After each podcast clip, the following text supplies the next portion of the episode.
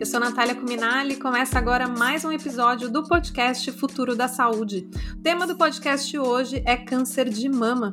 Estamos no fim do Outubro Rosa, o mês em que se concentraram as ações de prevenção e conscientização dessa doença. De acordo com o INCA, o Instituto Nacional do Câncer, a estimativa é de mais de 60 mil casos de câncer de mama este ano. Hoje nós vamos falar aqui sobre os aspectos da doença, o impacto da pandemia no diagnóstico, mas também de comportamento de acolhimento. Como ficam as mulheres que recebem o diagnóstico?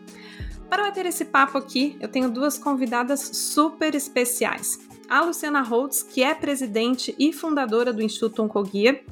Oi, Lu, tudo bom? É um prazer, super prazer ter você aqui. Muito, um enorme prazer é meu. Adorei o convite, muito obrigada. E a oncologista Marina Saad, vice-diretora clínica do Hospital Sírio-Libanês e que também faz parte do comitê científico do Instituto Oncoguia. Seja muito bem-vinda, doutora. Muito obrigada, adorei o convite. Espero que a gente possa ajudar e tirar bastante dúvidas. Muito bom. Antes de começar, eu preciso avisar vocês que estamos gravando esse episódio à distância e não no estúdio e cuidamos para que a qualidade seja sempre a melhor possível. Mais um aviso: não se esqueçam de assinar o podcast para não perder o próximo episódio. Bom, vamos começar. Lu, a gente está quase no fim do Outubro Rosa e eu queria ouvir um pouco de você qual que é o potencial que uma campanha como essa tem para as mulheres. Ah, Natália, eu acho que a gente tem que aproveitar muito realmente, né? Todo, todo o barulho que, que a gente consegue no Outubro Rosa. Claro que a gente sonha aí com, com campanhas mais perenes, que durem o ano inteiro, mas a gente tem que aproveitar e toda oportunidade possível. E aí, né, nesse momento onde tudo vira pink, onde todo mundo para realmente para priorizar o tema, para passar os recados importantes que a gente precisa passar, né? Então, sim, a gente tem que falar de prevenção, sim, a gente tem que falar de detecção precoce, sim, a gente tem que contar, né, falar sobre o que é o novo câncer de mama, falar como que essas mulheres vivem, os desafios que elas enfrentam, independente da fase da doença, sabe? Acho que eu, eu gosto de falar que eu acho que o Outubro Rosa deste ano em especial, apesar da pandemia, a gente está conseguindo, sabe, falar de toda essa jornada, não tanto só de prevenção, mas também né, de como vivem essas mulheres e do quanto é importante, sim, a gente dar visibilidade para todas elas. Então, tem muito aí para a gente conversar, desmistificar, orientar e, e, e, garantir mais e mais apoio para aquelas também que convivem né, com o diagnóstico de um câncer de mama. Perfeito. A ideia aqui é exatamente abordar todos esses aspectos, né? Eu acho que para começar, eu queria pedir para a doutora Marina para a gente falar um pouco sobre a importância do diagnóstico precoce. Querendo ou não, muita gente acabou adiando o exame de rastreamento por causa da pandemia. É, então, acho que a primeira pergunta aqui para quem está ouvindo a gente, para quem não foi fazer exame, primeiro, quem precisa fazer? Segundo, o que dizer para as mulheres que estão postergando? Tudo bem mesmo esperar ano que vem, doutora? É, então, acho que essa é a parte mais importante desse ano, né? E acho que só voltando, puxando o gancho para o que a Lu falou, acho que a Lu conseguiu esse ano encabeçar um, um trabalho super lindo de acolhimento mesmo para que todas as pacientes se sintam incluídas nesse, nesse outubro rosa, né? Então, não só as que precisam fazer prevenção, rastreamento, mas aquelas que já estão enfrentando câncer é, é, para que possam tirar dúvida. Muitas não têm acesso aos médicos, sobretudo nessa fase, né? Então, acho que é, é, bacana a gente abrir falando um pouco dessa parte em que tudo tem que caber nesse outubro rosa, né? Mas o outubro rosa existe há 15 anos, justamente falando da conscientização para rastreamento e diagnóstico precoce. E o que, que é importante? Quando a gente faz alguns exames de prevenção, que a gente chama, a gente de fato previne que um câncer apareça, né? Então, quando você faz um Papa Nicolau e você tem alguma doença que você trata e cuida do HPV, você evita um câncer de colo de útero, por exemplo. Aí é um exame realmente preventivo, né? No caso da mamografia, é um exame de diagnóstico precoce, porque você vai achar um tumor que já está ali, mas um tumor que é muito pequenininho, que tem milímetros, né? E aquele tumor que é encontrado pela mulher no autoexame, quando ela palpa um nódulo na mama, ele já tem às vezes vários centímetros e é muito diferente o tratamento. Ainda assim, ele pode ser curado? Claro que pode. A chance de cura do câncer de mama é sempre alta. Mas um tumor maior vai dar muito mais trabalho para ser curado do que um tumor de milímetros que a gente acha na mamografia numa mulher que não sente nada. E é esse que a gente quer achar. E justamente por ser uma doença tão comum, a gente tem dados que mostram que uma em cada oito mulheres podem ter câncer de mama na população geral. Isso é muita gente, né? Então, independente de história familiar, de fator de risco, todas as mulheres acima dos 40 anos têm que fazer mamografia anual. Todo mundo, independente não fez os seus exames esse ano, tem que fazer. Né? Ah, mas eu vou esperar passar. Sim, vai passar quando? Né? A gente, a gente foi usando esse argumento lá atrás, em março, a gente de fato acreditou, né? Ah, quem sabe até junho dá para fazer tudo, vamos adiando um pouco. Chegou um momento que a gente viu que a coisa ia longe e a gente começou a convocar todo mundo. Falou, pessoal, vamos fazer os exames porque esse ano vai ser assim, né? Então, eu acho que é fundamental, quem ainda não fez os exames esse ano tem que fazer. A maioria dos laboratórios, dos lugares, dos hospitais de atendimento tem fluxos separados para quem é suspeito, para quem não é de Covid. A nossa recomendação é sempre assim: marca um seguidinho do outro, faz tudo de uma vez só, volta correndo para casa, se descontamina e pronto, está feito seus exames. A consulta pode até ser por telemedicina, mas pelo menos os exames foram feitos, né? E as mulheres mais jovens, aí depende um pouco da história familiar, quem tem que fazer exame ou não. De modo geral, acima dos 35, a gente sugere começar com ultrassom, e aí acima dos 40, obrigatoriamente, a mamografia para todo mundo todo ano. Perfeito. E, Luciana, eu gostei muito do que você disse agora no, no começo, na abertura, dessa questão desse ano estar um pouco mais inclusivo, né? Não ficou só tão focado na questão do diagnóstico precoce, que, como a doutora Marina disse, é extremamente importante, né? Eu acho que é um tema que não vai deixar é, de, de aparecer todos os anos, mas que também acolheu todas as mulheres, né? Independente do momento que ela está agora no tratamento, dependendo é, até se ela já fez ou não o diagnóstico diagnóstico, isso é muito bacana. E a gente sabe que o Oncoguia, por exemplo, tem é, uma relação muito próxima com as pacientes. Daí eu queria saber um pouco de você, assim, quais são as principais necessidades que você sente a partir delas, quais que são as principais dúvidas? Você sabe que justamente por conta desses anos todos, né, muito pertinho das pacientes, cada vez mais a gente vai aprendendo que essas necessidades elas mudam também de acordo com a fase que elas estão enfrentando, né? Então, assim, é, é, é completamente diferente, né? O que espera, é, o que precisa, o que prioriza uma mulher que está né, tá ali no comecinho do diagnóstico, de uma mulher que está no meio do tratamento, de uma mulher que está aí provavelmente numa fase de hormonioterapia e de uma mulher que está vivendo com câncer com uma fase mais avançada ou metastática. E, e doutora Marina, uma coisa que você mesmo estava mencionando, né? A gente não sabe quando que a pandemia vai acabar. Então, essa história de, ah, eu espero o ano que vem, eu espero quando uh, tiver vacina, eu espero quando estiver me sentindo seguro segura, não é o ideal, né? É, qual que vai ser o impacto disso do ponto de vista de saúde pública?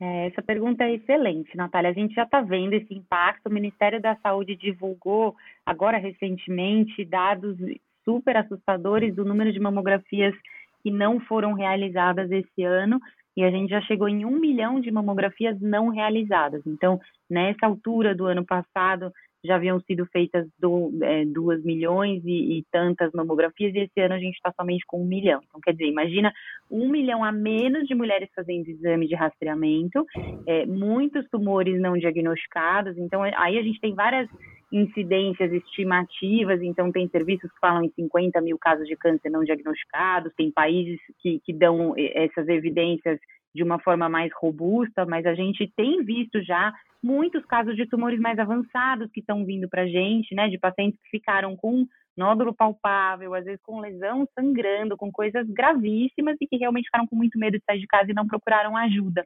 E a nossa expectativa é até no momento em que a vacina chegue e as pessoas também se sintam muito mais confortáveis para sair de casa, a gente também vai ter um boom no hospital, né? E o vírus ainda vai estar circulando, porque a gente sabe que até que a gente possa ter uma cobertura vacinal adequada, isso vai levar muitos meses, né? Então, mesmo no momento que a vacina chegue, até que seja seguro é, por conta do Covid, isso também vai demorar um pouco mais, né? E os pacientes vão lotar os hospitais com tudo que foi negligenciado nessa fase. Então, agora se você for pensar, é uma fase até um pouco mais tranquila para fazer esse tipo de rotina, porque várias clínicas ainda estão um pouco mais vazias, os serviços estão retomando aos poucos, com mais cuidado, né? Então, até pensando na, na logística de fazer exame, agora é uma época que tem que fazer, né? Os, os consultórios todos Todo, todos os médicos aprenderam muito bem como manejar esses fluxos de segurança, então a maioria dos consultórios tem, tem fluxos bem separados, até os serviços do SUS é, já estão voltando à é, plenitude, tudo normal, volume de atendimento. A gente sabe que muitos serviços do SUS chegaram a fechar e as portas e as pacientes tiveram muita dificuldade de acesso durante a pandemia. Isso tudo agora vem retomando né, numa velocidade mais rápida. Então, acho que é fundamental que a gente perca o medo e oriente até os nossos familiares a fazer a mesma coisa, né? Então, quem está ouvindo, é, checar se a sua avó, a sua mãe fez os exames, ofereceu uma forma de ajudar, de levar, de agendar, isso tudo também pode salvar uma vida, né? Então acho que é super importante a gente falar sobre isso. Agora tem uma pergunta que eu sei que é muito básica, mas eu sinto que as pessoas ainda têm muitas dúvidas em relação a isso. Que é a seguinte: é o câncer de mama tem algum tipo de sintoma? Essa é uma pergunta. A segunda é, o autoexame é uma coisa que funciona? Esses dois pontos, eles não, não estão totalmente esclarecidos para as pessoas. Sim. Acho que muitos pontos, né, Natália? A gente vê que ainda tem muita desinformação, muita gente que, que acredita em, em coisas assim, do tipo usar sutiã com bojo da câncer, esquentar comida no micro-ondas da câncer, esse tipo de mito circula muito ainda, né, para câncer de mama. E, aliás, a resposta para essas duas perguntas é não, tá? Nada disso dá câncer. É bom, é bom avisar. É, Desodorante bom, também, né? Desodorante também não dá câncer. Então, isso tudo, pancada também não. Porque assim, ah, eu senti, tive uma panca, tomei uma bolada e aí o nódulo apareceu. Na verdade, gente, esse nódulo já estava lá, você não sentiu, tomou a bolada, fez você pôr a mão na mama e perceber que o nódulo estava lá, né? É, é geralmente esse tipo de coisa que acontece. A questão da dor, ele pode doer, então às vezes pode ter um nódulo grande que, que chega a ser doloroso, pode, mas a maioria não dói, a maioria não dá sintoma, a maioria não é nem palpável, então por isso mesmo que a maioria a gente pega na mamografia de rastreamento. O autoexame, ele é importante sim, toda mulher tem que conhecer o seu corpo, até porque se você notou um nódulo, você tem que perceber que aquilo não estava lá, e você não vai perceber se você não se palpa com frequência. A gente reforça que todo mês, depois da menstruação, a mulher é, faça, não precisa fazer aquele autoexame formal olhando no espelho, mas que ela no banho sinta, veja se tem alguma coisa diferente, olhe para sua pele, veja se tem alguma coisa vermelha. Toda mulher tem que se conhecer, todo mundo tem que se conhecer, né? Até no caso, por exemplo, do câncer de pele, é, é uma pinta que cresceu, que mudou de cor, todo mundo tem que perceber que aquilo é diferente. Então é importante que todo mundo se olhe, né? Antes de tomar banho, dá uma olhada no espelho, ver se tem alguma coisa diferente. Aperta a mama, palpa, ver se tem alguma coisa diferente. Agora, esse não pode ser a única forma, essa não é a única forma de, de rastreamento. Isso não é seguro, porque primeiro porque ninguém é treinado para fazer isso. Então, às vezes você pode deixar passar alguma coisa e depois porque você vai pegar coisas maiores, né? Então é importante também ir ao médico, o médico fazer o exame em você, né? E ele orientar os exames de imagem que você vai fazer. Excelente. A Lu acho que estava ouvindo a gente aqui falando de, dos mitos que tem uh, no caso do câncer de mama, né? Então, sutiã com bojo, desodorante, esquentar comida no micro-ondas. A gente sabe, né, Lu, que a informação tem um papel essencial em todo esse processo da doença, né? Desde o diagnóstico, até antes do diagnóstico, até o tratamento. E daí eu queria que você falasse um pouco do, do Oncoguia, né? O Oncoguia faz um trabalho muito importante e muito próximo também das pacientes. E daí eu queria te ouvir ouvir também para entender assim, né, como que é essa troca e quais são as principais necessidades, as principais dúvidas das mulheres em relação ao câncer de mama.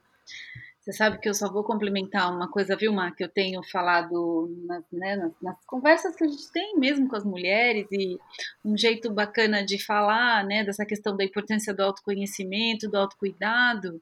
É, a gente tem falado muito, né, que o papel da mulher é se conhecer e do médico a examinar, né? Justamente para enfatizar essa, a importância do exame clínico Exatamente. durante a consulta, né? Que tem um, né, Marina, assim, é o médico que aprendeu a examinar.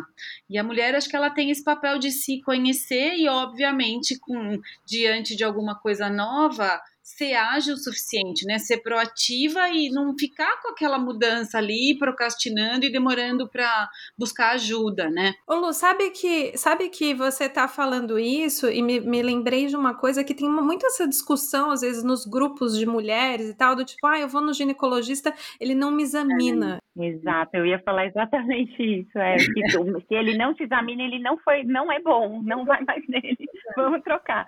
E acho que a outra coisa é pedir também, né? Então vai no ginecologista, às vezes está com uma infecção ginecológica, uma coisinha pontual, e ele não, não, não se prontificou a te examinar, peça. Assim, você pode examinar minha mama, por favor, e ver se eu preciso de algum exame? Eu, eu sou jovem, eu tenho menos de 40 anos, mas eu estou preocupada. Eu preciso fazer ultrassom? Me examina, vê se tem alguma coisa. Tem que pedir, né? E acho que nisso também a Lu faz um papel super importante, que é a coisa do paciente ativo, né, Lu? Acho que é legal você falar um pouco sobre isso, assim, é sair daquela fase em que o paciente só obedece e sai da consulta cheio de dúvidas, cheio de coisa que ele queria ter dito e não disse, né? Acho que é, é um momento que tem sim que ser questionado, porque às vezes o médico esqueceu, enfim, às vezes ele é um, uma pessoa bacana e que eh, se perdeu na conversa e não fez alguma coisa, lembre ele que ele precisa fazer, né? Acho que é, é isso é super importante.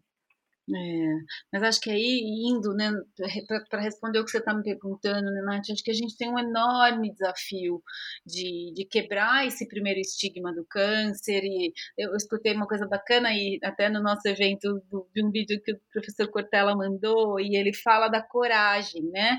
Que a coragem não é você não ter medo, mas é você fazer com medo mesmo, assim. E, e, acho que é isso. Acho que você não pode deixar com que o medo te paralise. E aí eu acho que isso serve para tudo. Serve para você realmente é, entender a importância que a informação de qualidade tem na sua vida, pensando numa preparação para o que vem para frente. Eu tenho falado até assim, o jeito, tento explicar o oncoguia de um jeito mais simples, né? Eu falo, ó, tem esse impacto inicial do câncer que muitas vezes coloca o paciente com, com uma sensação de que ele está sozinho num quarto escuro, né? Ali, e aí amedrontado e muito inseguro com tudo que vem pela frente. Eu falo que o onco é como se fosse uma lanterninha que alguém põe na sua mão nesse momento, né? Só que tem um ponto, você precisa apertar o botão, né?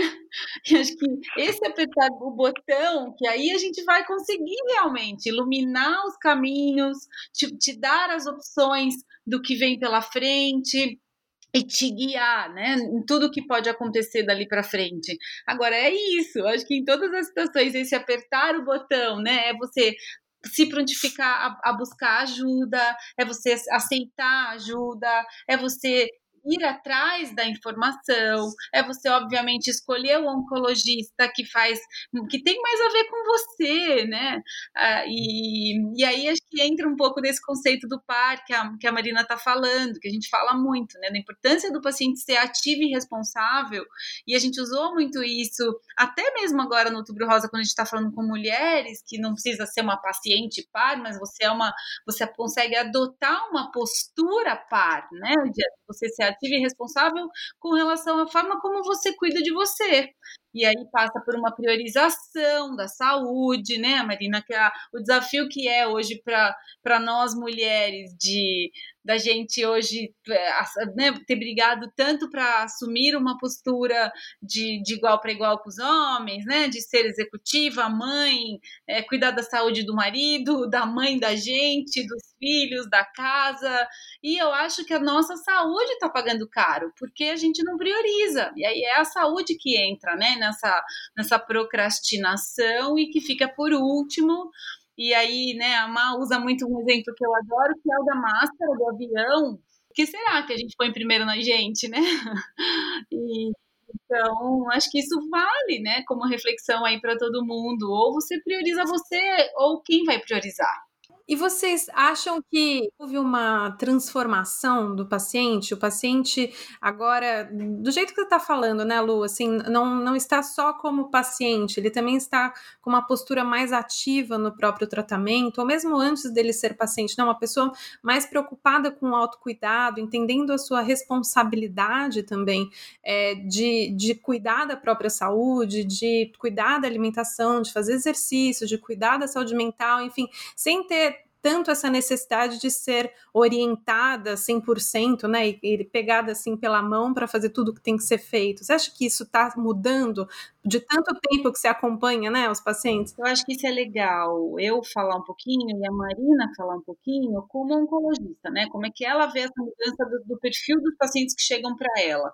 Porque para a gente é muito claro que dependendo do lugar, né, onde o paciente chega, a gente percebe esse tipo de diferença. Então, acho que eu tenho uma tonelada de pacientes que simplesmente acessam o portal e vão embora, né? Eu acho que aí eu acho que pelo menos a gente pode garantir que ali ele teve acesso a uma informação de qualidade e o que ele fez com a informação eu não sei, mas eu consigo começar a dizer a que eu noto a diferença, e aí é um grupo muito menor, obviamente, dos pacientes que, que, que tomam a coragem, tomem, tomam a iniciativa de nos procurar, por exemplo, no canal Ligue Câncer, e aí sim é um paciente que já pelo menos, Natália, conseguiu compreender que ele tem uma dúvida e que ele muitas vezes está enfrentando um problema e ele foi atrás de buscar ajuda. Porque, assim, a gente também tem uma grande maioria de pacientes que acho que aí sim estão ainda, acho que assim, é, é pesada a palavra, mas é, é numa ignorância mesmo oncológica que não permite nem que eles se deem conta de possíveis dúvidas que eles, que eles têm, sabe? E aí, hum. claro, vai afunilando mais ainda. Eu tenho a turma que vira influenciador digital, eu tenho a turma que assume o voluntariado, eu tenho a turma que vira um porta-voz da causa, né? Entende que a causa faz sentido com o envolvimento do paciente. E aí eu vou afunilando cada vez mais e vou ficando com um número menor de pacientes, mas muito engajados, né? A ponto da gente ter hoje lideranças de ONGs, por exemplo, a gente tem a Rebeca, né, Marina, que é uma presidente presidente de uma ONG de melanoma, que é o Instituto Melanoma Brasil, a Rebeca é uma paciente, né? Assim, curada, mas é uma paciente, que entendeu aí o tamanho da, da importância do seu envolvimento e hoje lidera um, né, uma ONG super, super bacana. Eu queria te ouvir, Marina, sobre isso. É, eu acho que o exemplo da Rebeca é bárbaro, porque a história dela é exatamente essa. Ela se descobriu com melanoma numa idade jovem, foi para a internet, digitou, não achou nada que ela gostasse de bacana, de informação, e falou: opa, não tá certo isso aqui. Quem passa por isso é, vai, vai chegar nessa mesma barreira que eu, eu quero fazer uma coisa diferente. E foi lá e montou um grupo super bacana de apoio para uma doença rara, para uma coisa mais específica. Então, acho que esse tipo de postura é muito fantástica, é rara e é uma coisa que a gente tem que estimular muito, né? É, agora, eu acho que tem duas coisas que se entrelaçam um pouco, que é essa história do autocuidado, que eu acho que isso é uma coisa muito feminina, essa dificuldade que às vezes beira uma incapacidade de se colocar em primeiro plano e agora na pandemia isso está uma tragédia. Quem está investigando, rastreando e deveria ter feito seus exames e não fez, mas para quem está enfrentando o câncer de mama e parou de se cuidar totalmente para cuidar dos outros, né? Então acho que é uma coisa um pouco cultural o quanto a gente é educada para cuidar dos filhos, da, da casa, da família, do trabalho, enfim, mesmo para quem trabalha fora, é, é, sempre uma lista de pessoas na frente e você sempre por último. E eu escuto esse discurso das pacientes todos os dias, acho que 80% do meu dia, assim, de como é difícil mudar de estilo de vida. E eu falo, ah, você precisa começar a fazer ginástica, é, você vai sentir muito melhor, a chance do câncer voltar é muito menor, e não vai. Né? Mas eu, eu brinco com elas assim, eu falasse, se eu falasse para você que para o seu filho ser feliz, você precisa acordar todo dia 5 da manhã, e fazer meia hora de pulinho na sala, você vai fazer, porque é para o seu filho. Então, por que, que você não faz por você? E, e, é muito louco isso, porque elas, elas enxergam e não conseguem. E eu, como mãe de três filhos, me enxergo na mesma situação. Eu também tenho muita dificuldade de fazer meus exames, de organizar a minha vida, mas para eles eu não tenho, eu consigo, né? Então, acho que isso é um ponto e que vai um pouco de encontro com essa questão do questionamento, de buscar as melhores informações, porque muitas vezes também ela não para para perder esse tempo. Ela fala assim: ah, vamos aqui, tudo bem, mas se fosse uma coisa para o filho, ela ia buscar o melhor pediatra do mundo, ela ia buscar o melhor tratamento do mundo. Então, acho que as duas coisas se entrelaçam um pouco, né? Por que, que para você você não vai buscar o melhor médico, o melhor tratamento, descobrir se tem uma coisa que é feita na França e aqui não é feita e vamos brigar para conseguir é, é, esse tipo de, de é, é, batalha por tratamento? Muitas vezes elas também não fazem e aí entra a história das fake news misturada com tudo isso, porque é muito mais fácil você acreditar numa coisa que chegou no WhatsApp de um chá milagroso e falar, tá, mas isso aqui eu vou tomar, porque parece que não é nada e deve mal não deve fazer e vai ajudar. né? E aí vira uma salada de problemas, assim, né? Então acho que a gente tem o Outubro Rosa tem uma missão também de quebrar o paradigma, né? E acho que grande parte disso é falar sobre câncer abertamente, que é aí um pouco a missão do Oncoguia também, porque no momento que esse assunto deixa de ser um tabu e dá para falar sobre isso na mesa do jantar, isso vai desmistificando e vai ajudar ela a enfrentar tudo isso com mais tranquilidade, né? Agora, é, é, é se quando ela toca nesse assunto do trabalho, ela é tratada diferente, ela corre o risco de ser demitida, é, ela é vista como uma coitadinha, que é, é, o que acontece no dia a dia de todos os nossos pacientes, né? Aquela coisa assim, ai, coitada, você viu a fulana, nossa, é, elas ouvem isso o tempo todo, e isso é muito difícil você ficar animada e motivada quando você fica ouvindo, ah, minha tia teve isso, morreu, né? Você sabe, foi horrível. Assim, por que, que alguém fala isso? E as pessoas falam isso o tempo todo, né? Então, a gente tem aí uma série de batalhas de quebrar preconceito mesmo mesmo, né? Então, além de informar e levar informação de qualidade, eu acho que é fazer com que esse assunto seja mais normal, porque é uma doença muito normal. Né? Então, por que, que a gente fala de pressão alta, diabetes e não fala de câncer? Né? Isso que você me, né, você perguntou, eu acho que a gente acabou não falando de mitos e verdades, é inacreditável, assim. É, ainda tem esses que você mencionou, mas ainda circulam coisas relacionadas a, né, levei uma bolada na mama e isso gerou o meu câncer, né? Ah, tem a questão dos diferentes tipos de desodorante, tem questão de... Não, comida, né, Lu? Comida é um mar sem um capítulo, e tem a questão das emoções também, não tem? Ah, eu guardava muita mágoa Ai, e por é. isso eu desenvolvi o câncer. Não tem isso também? Essa é a pior de todas. Aí fala, eu fiz um câncer, eu quero morrer quando eu escuto isso. Ninguém faz câncer. Né? É, eu brinco que é uma doença democrática. Ele vem para quem engole as emoções, mas ele vem para quem grita. Então, é, é, isso não é um fator, com certeza. Isso é muito uhum. forte na sociedade, porque as pessoas têm uma necessidade de palpitar na vida alheia, né? E acho que a gente está vendo isso com o Covid. Acho que, e acho que nisso, Natália, você também faz um, um, um papel fundamental, assim, de de, de, levar informação de qualidade e até questionar assim, o quanto que você precisa ou não se meter nos assuntos, né? Então, assim, às vezes você vê uma discussão andando na, na internet, será que você precisa entrar naquilo? Vai ajudar alguém se uhum. você entrar uhum. naquele bate-boca? E a coisa do câncer é igual, né? É, é, será que você precisa falar para paciente que acabou de descobrir o câncer, que a sua tia morreu e que deu tudo errado? O que, que você ajuda com isso? Então, por que, que você fala? né? É, é, eu acho que isso é, é no Covid está piorando um pouco também. Não, sem dúvida. E eu acho que tem todo tudo isso que vocês estão falando, e tem também uma questão ali do constrangimento, né? Retomando um pouco aquela coisa do, do exame, que o médico tem que examinar, só que muitas mulheres vão no ginecologista e ele não examina, ele só olha os exames, por exemplo, e às vezes a mulher, às vezes ela é mais velha, tem mais de 50, mais de 60 anos, está constrangida, ela não vai pedir para o médico olhar. Então, assim, tem toda uma construção que tem que ser feita ao longo de todo esse processo, né? Não é só a informação, mas também é uma palavra que ficou na moda, que é, que é o empoderamento, uhum. mas é isso, é a mulher saber que ela tá, que ela é dona do corpo dela e que ela também tem que demandar esse uhum. tipo de atenção, né? É, e, é uma coisa bem de geração, isso com certeza, assim, né? Eu vejo que, que a, a molecada, assim, outro dia eu fiz um, um evento de Outubro Rosa só para alunas de, de uma faculdade, é totalmente diferente, é outra conversa, é outro nível de cobrança, de entendimento e de autocuidado, é uma geração que se cuida muito mais do que a gente. Né, e que questiona muito mais, então me deu, encheu meu coração de esperança. Assim. E, e, e, tem uma coisa de não querer mudar, né, Lu, de médico, assim, eu vejo não, até da minha mãe, Falou assim, mãe, é, é, você foi numa dermatologista que não olhou todas as suas pintas, eu não quero ela, eu quero alguém que veja as suas pintas e tal. É. Ah, filha, mas não vou mudar de médico, ela é tão boazinha, coitada. Às vezes ela estava ocupada e não muda, né? E não questiona, então é, é muito difícil. E acho que aí cabe a gente também fazer essa conscientização da família, né? Então, no momento que você escreve no grupo de WhatsApp das tias, vós, mães, o pessoal é para fazer o exame, vamos todo mundo, marca se vão juntas e fica cobrando até que elas tenham feito, é um baita papel importante, né? É, e não falar assim, ah, ela não quis fazer, eu deixei, coitada tem que insistir até que ela é, faça. Sem dúvida. E você sabe que outro dia eu tive também uma experiência de conversar com umas influenciadoras 60 a mais. Assim. ah, interessante. Conta pra gente. Foi muito, foi muito. A gente teve, teve um susto inicial, porque a gente fez o convite para conversa e teve algumas que responderam: não, eu não vou falar desse assunto nas minhas redes teve isso. Mas as que vieram foi muito interessante, assim, porque elas queriam falar do assunto, elas queriam conversar e que e, e já, e já tinham essa compreensão de que é, não era um assunto bem-vindo, mas que elas sabiam da importância de conversar, sabe?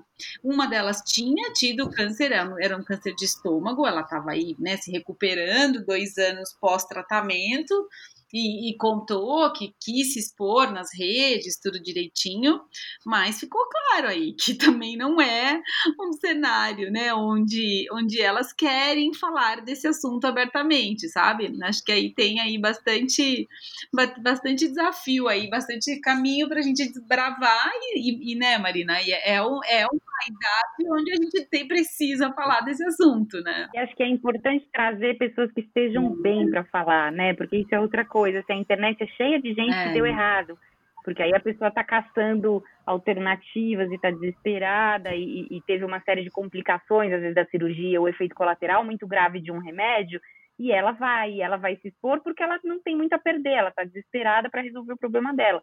Agora, todas aquelas outras 90% que estão curadas, felizes há muitos anos, não, não falam sobre a sua trajetória. E isso tem um poder de ajudar muito maior, às vezes, do que eu, como médica, falando.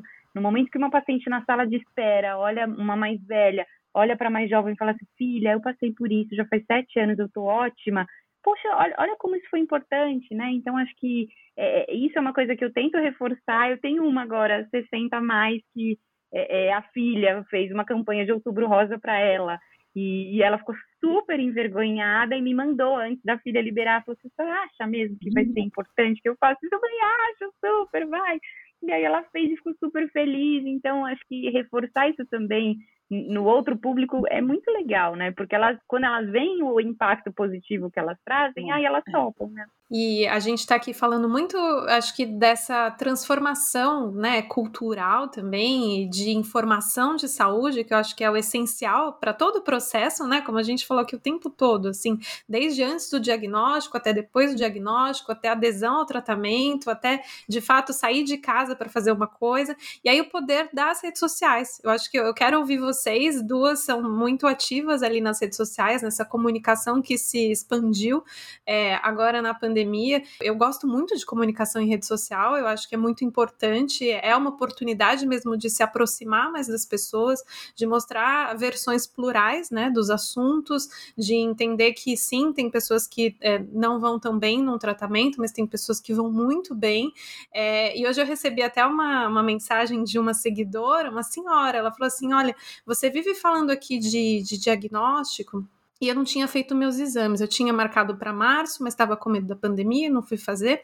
E daí eu queria dizer que agora, de tanto sempre ler uma notícia e tal, tomei coragem uhum. e saí. E aí eu fui e tá tudo bem ah, com os ah, meus exames. Lindo. Então, assim, é isso. A gente faz esse tipo de trabalho justamente para ter alguma, algum resultado para elas entenderem, né? O porquê que é importante fazer diagnóstico precoce, porquê que é importante saber como que tá a própria saúde, né? Como que vocês enxergam esse potencial da internet? Assim, apesar, né, de, de ter um lado aí que a gente completamente sem controle, eu acho ainda muito extremamente positivo. E aí, junto com isso, a gente tem que fazer um trabalho de auxiliar as pessoas a respeito de como usar o que tem de melhor, né, Natália?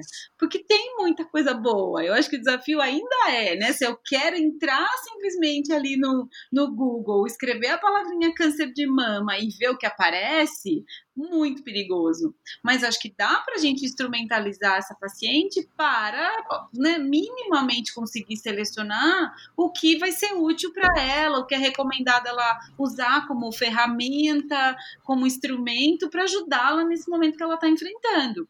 Então aí eu acho que entra muito do que a gente faz, então trabalhar muito essa questão de que se você está na internet, qual é a fonte confiável, como identificar essas fontes.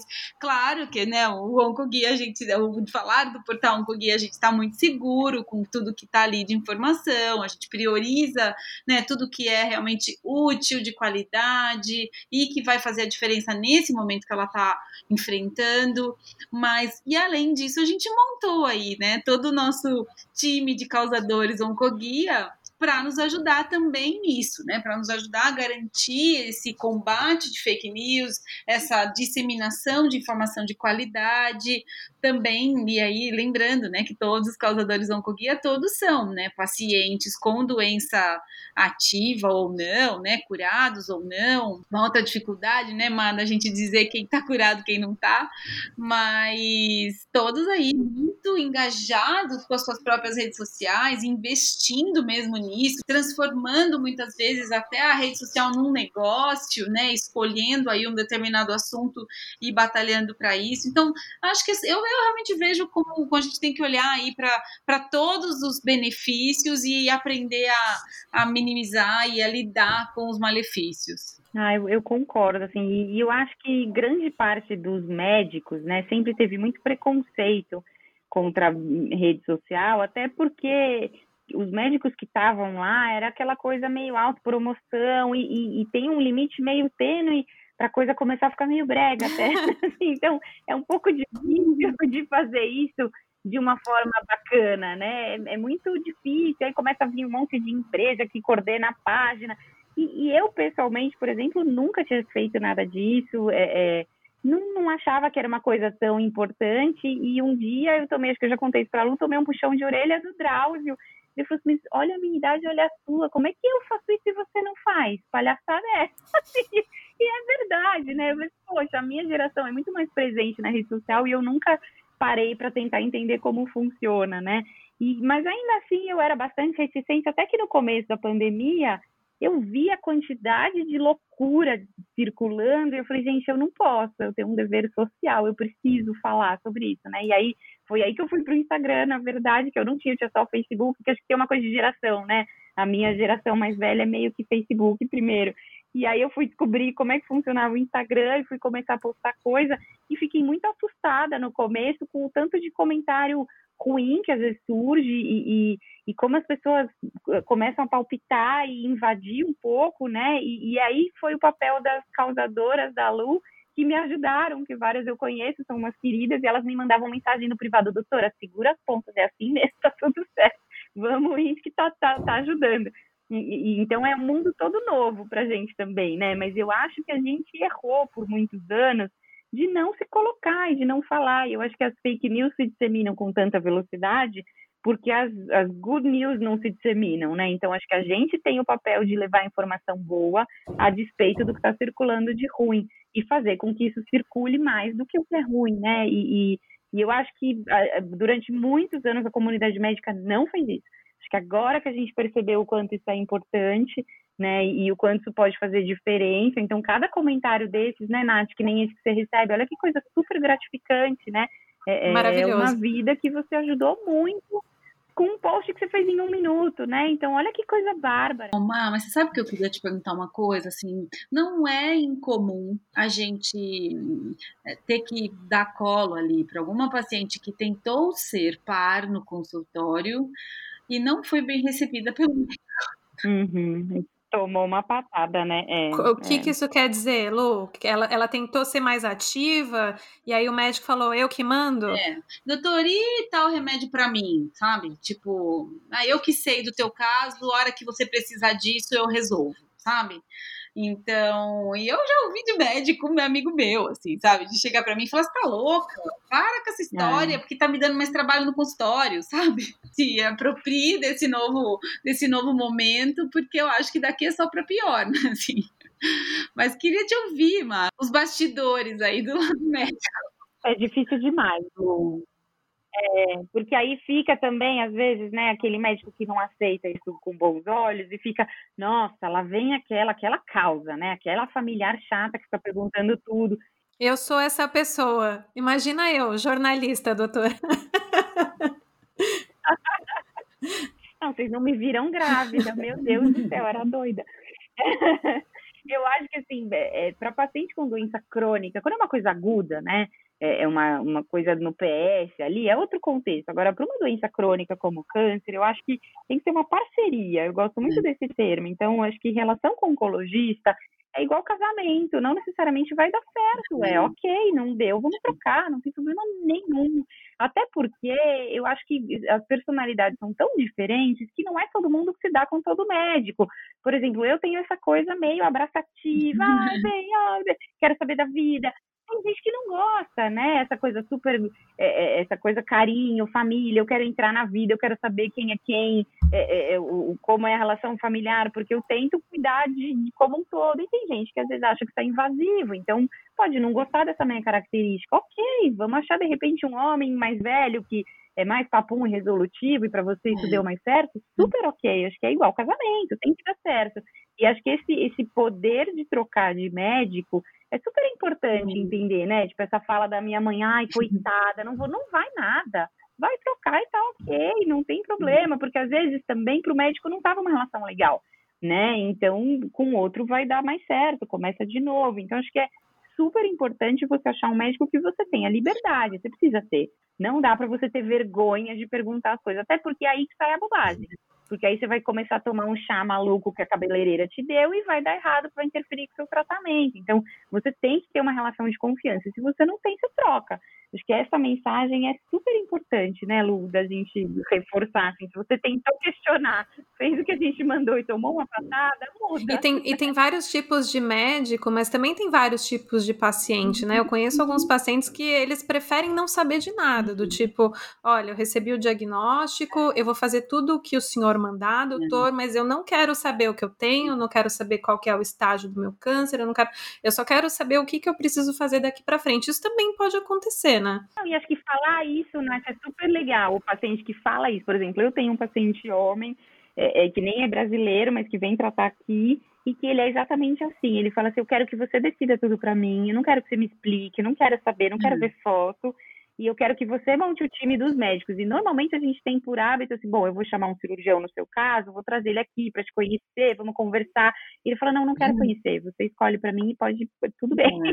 e eu fiquei super chocada no começo, mas é, é, é, o jeito que ele funciona e deu certo e tudo bem. Ele colocou os limites dele claros, né? Então acho que é, na primeira consulta você também falar como você quer ser tratada, quem você quer que informe. Então, assim, eu não quero que fale com o meu filho, eu quero que fale só comigo. Acho que você tem o direito de pontuar os seus limites e o que você espera da relação. Acho que o que tem né? de mais lindo no que você está falando, né, mãe? Primeiro é que não tem certo ou errado, né? Não, não dá pra gente achar que o paciente tem é. que ser assim ou assado. Não tem nada, né? Mas uhum. é tão uhum. legal se ele puder. Acho que um dos pontos prioritários é se autoconhecer e ir definindo, ó, neste momento, né, o que importa para mim é, eu vou, já escolhi a doutora Marina, a doutora Marina vai decidir, eu confio na doutora Marina e para mim até aí tá bom. Amanhã ele pode acordar e mudou tudo. É, é o que eu dou conta não, hoje, pode acordar né? e falar, não, vai chegar para você e vai falar, doutora Marina, agora eu quero entender, eu preciso me preparar, eu quero saber se daqui dois anos, né, qual, qual, qual, é um possível prognóstico para o meu caso. Tá certo que você não tem bola de cristal, mas né, minimamente você consegue é, planejar alguma coisa junto. Então, acho que esse auto, autoconhecimento aí, de você ir, ir também parando para refletir sobre o que, que importa para você, né, quais são as suas prioridades, e ir compartilhando isso com o ONCO, né, em formato até de tomada de decisão mesmo, é muito bacana, é muito, é muito legal. Então, isso a gente também é. né, traz muito esse, essa informação no, no, jeito que a gente se comunica com os pacientes, no jeito que a gente é, conta para eles ali, né? E vai auxiliando eles nesse processo também de como ser par, né?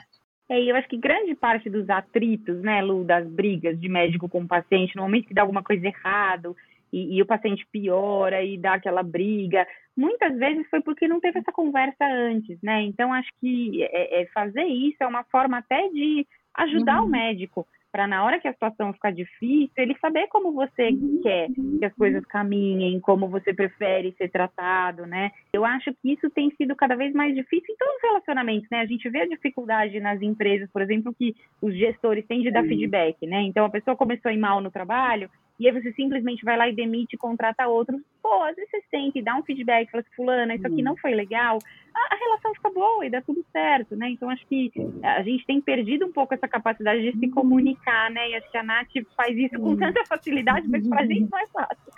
Então, eu acho que, que essa dica também é muito importante, né, para os pacientes, assim, conversarem, irem tentando antecipar os problemas e conversar com a família também, né? sobre a doença, porque muitas vezes fica um relacionamento lindo do paciente com o médico, mas ninguém da casa sabe nada do que está acontecendo e, e, fica aquela coisa de querer poupar a família e, pô, a família está sofrendo, eles também estão vivendo isso junto, né? Então, às vezes, sentar, chorar junto, conversar todo mundo junto, é muito mais fácil, evita briga. A gente tem muito casal que briga, que se separa depois do câncer, é, é, é assim, é um milhão de conflitos que surgem na família, porque é uma doença que vem para a família inteira, né? Então, acho que muitas vezes é falta de conversar, de chorar junto e de pôr limite. Falar assim: olha, eu não quero que você fique se intrometendo na consulta. Você vai, você fica quieto e eu vou perguntar para o médico, né? Então, você tem o direito de falar isso para os filhos, para o seu marido. E, e, eu acho que isso ajuda muito e é muito difícil, principalmente nas pessoas, nas pacientes mais velhas, né? E aí fica aquela coisa: ah, mas brasileiro não gosta de saber de câncer. E aí é sempre aquele papo, assim, doutora, não conta para minha mãe que se ela souber vai ser a morte.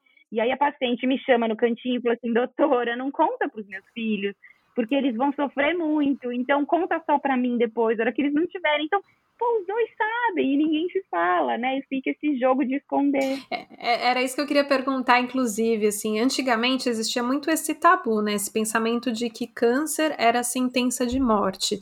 A gente sabe que os tratamentos evoluíram muito, né? Assim, de uma forma extraordinária. É, primeiro, então eu queria saber se isso mudou e se isso mudou, claro, na prática, né, por causa dos tratamentos, por causa do diagnóstico precoce, mas se isso também mudou culturalmente. Se os pacientes, se os familiares, é, eles encaram o diagnóstico de uma forma diferente. Acho que a parte do tratamento, né, a Amã pode explicar, mas o que a gente acompanha muito, até porque acho que uma das coisas que eu mais gosto de falar é isso, assim, tem tanta boa notícia no mundo do câncer, mas eu acho que o nosso trabalho é fazer com que essas boas notícias cheguem mais do que as notícias né, ruins. E porque eu acho que ainda para grande massa é, é, é a ruim que prevalece.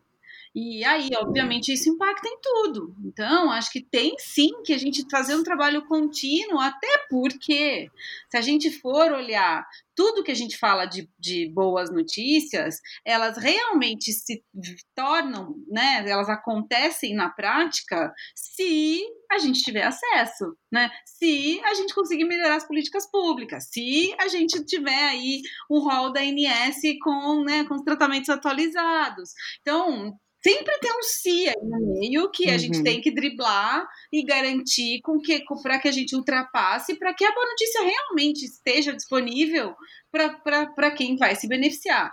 Então, acho que esse é um ponto muito, muito, muito importante. A gente batalha muito no ONCO para garantir com que todas essas novidades, para garantir, né, para mostrar para as pessoas que sim, a gente sabe muito mais hoje sobre o câncer, né, que hoje a gente está falando do câncer como uma doença crônica, que existe a importância do diagnóstico precoce, das pacientes saberem que, né, o nome, o sobrenome, o apelido do câncer, porque isso vai ser muito importante na definição do tratamento correto para ela. Agora, ainda, né, ainda é uma parcela muito pequenininha dos pacientes que capta todo esse pacote mesmo e, e vai transformando suas vidas, né? Acho que a gente tem que fazer um trabalho aí constantemente, né, maior, maior, maior, para a gente ir atingindo cada vez mais pessoas. Aliás, antes da, da doutora Marina falar, Lu, é uma coisa que acho que é importante deixar bem claro aqui, né? É, receber o diagnóstico de câncer no Brasil e o resultado dele depende muito de em qual situação você tá, né? Em qual acesso você tem. Infelizmente é verdade, né? A gente sabe que as coisas estão cada vez mais desiguais, né? Uma coisa é o que você consegue ter acesso no SUS, uma coisa é que você tem acesso no plano de saúde, e mesmo nos, nos dois mundos você também tem diferenças importantes, né? Eu falo que daqui a pouco a gente vai ter que fazer um estudo, meu plano de saúde é diferente do seu, que é, apesar, né, do, apesar do rol, cada um faz o que bem entende, e, e no SUS é muito, muito mais complexo, né? Porque apesar também, né, da, da gente ter saúde, é um direito de todos garantido aí na Constituição, na Constituição a, gente, a gente tem uma, uma realidade constatada que cada CACOM, né, cada hospital de câncer decide o seu próprio protocolo, né? Decide o que, o que vai oferecer ou não para o paciente. Então, bem duro, assim. A gente tem batalhado para tentar deixar de um pouco mais igualitário o mínimo, né? Então, como é que a gente garante que o que está, o, o mínimo é igual para todo mundo? e óbvios, né? Se, eu sou um hospital rico do SUS e quero dar, né, um, um, terapia, né, assim, para né, o que quiser fazer e eu tenho dinheiro para isso, ótimo. Mas o mínimo, eu acho que é o que está incomodando muito. E, e, acho que esse mínimo vale para tudo, né, Lu? Até a gente pensando no, na, na situação da medicina privada é, e da saúde suplementar, é, é, a gente durante muito tempo também não se posicionou tanto enquanto sociedade médica, né? É, é, e, e, não é tão, tão antigo a gente ter uma sociedade de oncologia forte como a gente tem agora. É, é uma coisa recente e, porque não pode ser tão heterogêneo. Você não pode ir num oncologista do convênio que propõe um tratamento A e você ir num, num oncologista diferente dias depois que propõe um tratamento Z e são totalmente diferentes. Acho que essa coisa de garantir o mínimo é para tudo, né? Então, acho que a gente também tem que cobrar da comunidade médica um pouco mais de uniformidade nas condutas, porque tem coisas que são padrão e tem que funcionar igual, que tem que andar rápido, que não é uma questão de opinião. Né? Então, acho que a, a, gente tem muitas brigas paralelas assim para garantir que todos tenham acesso a um tratamento de qualidade. Não é infrequente a gente pegar paciente de saúde suplementar que, que, caminhou aí por um lado todo torto até chegar num tratamento correto, né? Porque ela foi super mal orientada no começo, não sabia para onde ir, com que médico ela marcava e fica andando com uma mamografia alterada. Eu tenho um monte de paciente que vem me ver com mamografia alterada. Sendo que, em tese, as pacientes vêm para mim com um diagnóstico de câncer, né? Deveriam ir primeiro num mastologista, mas às vezes ela se desespera, não sabe onde vem bater aqui. Ok, eu resolvo também, mas acho que é, essa questão de orientação, de fluxo, é, é muito difícil ainda no Brasil, em qualquer setor, seja público, privado, aonde for. E essa questão da, de, de saber ou não saber, é, é, muito importante porque, mesmo tendo acesso a muita informação, todo mundo, quando recebe um diagnóstico de câncer, imediatamente acha que está morrendo. Imediato, é 100%. Acho que ninguém não passa por isso, né? Então, abre uma mamografia alterada e fala assim, ah, eu não vou ver minha filha casar, eu não vou ver... É, né? Então, acho que é, por isso é tão importante falar sobre isso, porque se você descobre que você tem uma diabetes, você não acha que você está morrendo. E, pô, diabetes é uma doença que mata, é uma doença que te deixa sério, faz você perder o pé, é uma doença que pode ser gravíssima se você não tratar. Mas é muito comum, todo mundo fala sobre isso, e é uma coisa que as pessoas veem com muito mais naturalidade. Então, grande parte desse tabu é por não falar, né? E tanto que acho que 100% das minhas primeiras consultas eu digo a frase: você não está uhum. morrendo. Por mais que ela tenha uma doença incurável, é, muito raramente ela está morrendo, ela tem pouco tempo de vida. Não, a gente tem um monte de opção de tratamento, a gente tem um monte de tecnologia nova. Então, e, e mesmo que a paciente não me pergunte, doutor, eu estou morrendo, eu falo, que eu sei que isso está na cabeça dela. Então, a primeira coisa, eu olho na cara dela e falo assim: você não está morrendo, tá? Respira, você não está morrendo, tá tudo bem dá tempo, você tem um mês para fazer os exames antes de operar, e, porque todo mundo acha que precisa operar no dia seguinte, e aí faz bobagem, né? Você fala assim, nossa, eu tô com câncer, eu preciso sair correndo, porque, e, e aí começa a bater cabeça na parede, né? Então, acho que é, essa orientação inicial do diagnóstico é muito difícil, e muitas vezes os pacientes têm o diagnóstico da forma mais torta possível, não é por alguém que recebeu um treinamento bacana, que pega na mão, que olha no olho, não, às vezes é, é, a coitada da técnica do laboratório que viu que tem alguma coisa diferente, começa a olhar e fala assim, ai, coitada, aquela ali deu ruim, né? E, sabe, assim, é, são coisas que, por pessoas que às vezes não têm preparo, às vezes tem paciente que chega contando e fala assim, ah, a pessoa que me deu o diagnóstico chorou e eu fiquei tranquilizando ela, dizendo que você estava bem. Nossa. Então, é, é, é um despreparo em várias, em várias frentes, né, que a gente precisa combater. Gente, eu queria que esse podcast durasse mais algumas horas. eu, eu juro que eu queria, assim, eu, eu conseguiria fazer mais a parte 2, a parte 3. Eu acho que a gente fez é, um podcast é, muito bacana, é, do ponto de vista cheio de informação e de discussão é, que são muito, muito atuais, assim. A gente não ficou aqui só no beabá, né, do que, que é o câncer, quais são os tipos de câncer, câncer, a mamografia, mas a gente falou de comunicação, de responsabilidade, do papel do paciente, de acesso. Então, assim, muito, muito obrigada. Eu queria agradecer demais vocês duas por esse bate-papo super agradável, super informativo. Claro que eu quero pedir agora para vocês se despedirem e dar um recado final para a nossa audiência, para a turma que ouviu a gente até agora. Vou começar com a Luciana. Né, assim, Natália, muito, muito, muito obrigada. Eu acho que realmente é uma delícia, porque a gente, né, acho que faz com amor, o que ajuda muito deixar mais leve o nosso dia a dia. Então, adorei também o papo.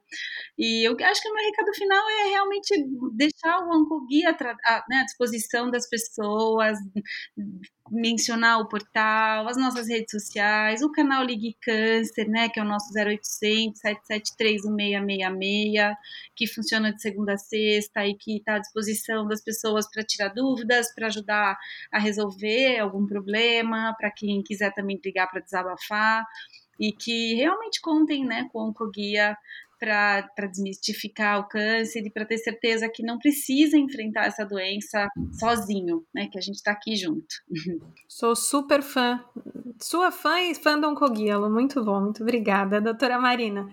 Não, primeiro eu queria agradecer, Nath, acho que muito bacana abrir esse espaço e queria parabenizar, na verdade, as duas, porque o trabalho de vocês duas é fantástico e vocês nos ajudam muito. Eu não sei se vocês têm dimensão do tanto que vocês ajudam a gente né, a levar informação bacana e até ensinar a gente a disseminar informação, porque é, é, a gente não sabe fazer isso mesmo e acho que é um aprendizado que a gente também precisa. É, é entrar nesse barco junto. E aí, para as pacientes e para as pessoas todas que, que estão nos ouvindo, que não tenham medo, né? Não tenham medo de fazer seus exames, não tenham medo de questionar os seus médicos, não tenham medo de cutucar os seus familiares para ter certeza que eles estão se cuidando que eles fizeram a coisa certa. É, é, não tenham medo de enfrentar a doença se vocês fizeram o diagnóstico. A gente teve muito relato agora na pandemia de paciente que sentiu nódulo na mama e não foi atrás. Então, se você tem alguma coisa suspeita, se você tem um feeling, vá atrás do seu feeling. Feeling de paciente é uma coisa que a gente respeita muito, porque sempre é alguma coisa, né? Então, toda vez que você tem aquele instinto, que tem alguma coisa errada com você, vai até ele passar, porque talvez tenha mesmo, né? Então, acho que é, além do medo e de toda a ansiedade que a pandemia nos trouxe, acho que essa sensação de que a gente é vulnerável e que a gente precisa se prevenir e se cuidar vai ficar para sempre, né? Então se cuidem. Muito bom, doutora Marina, te conheci nessa pandemia, também já virei fã, queria agradecer demais de novo a vocês duas e preciso me despedir de todo mundo que ouviu a gente até agora. O podcast Futuro da Saúde chega ao fim.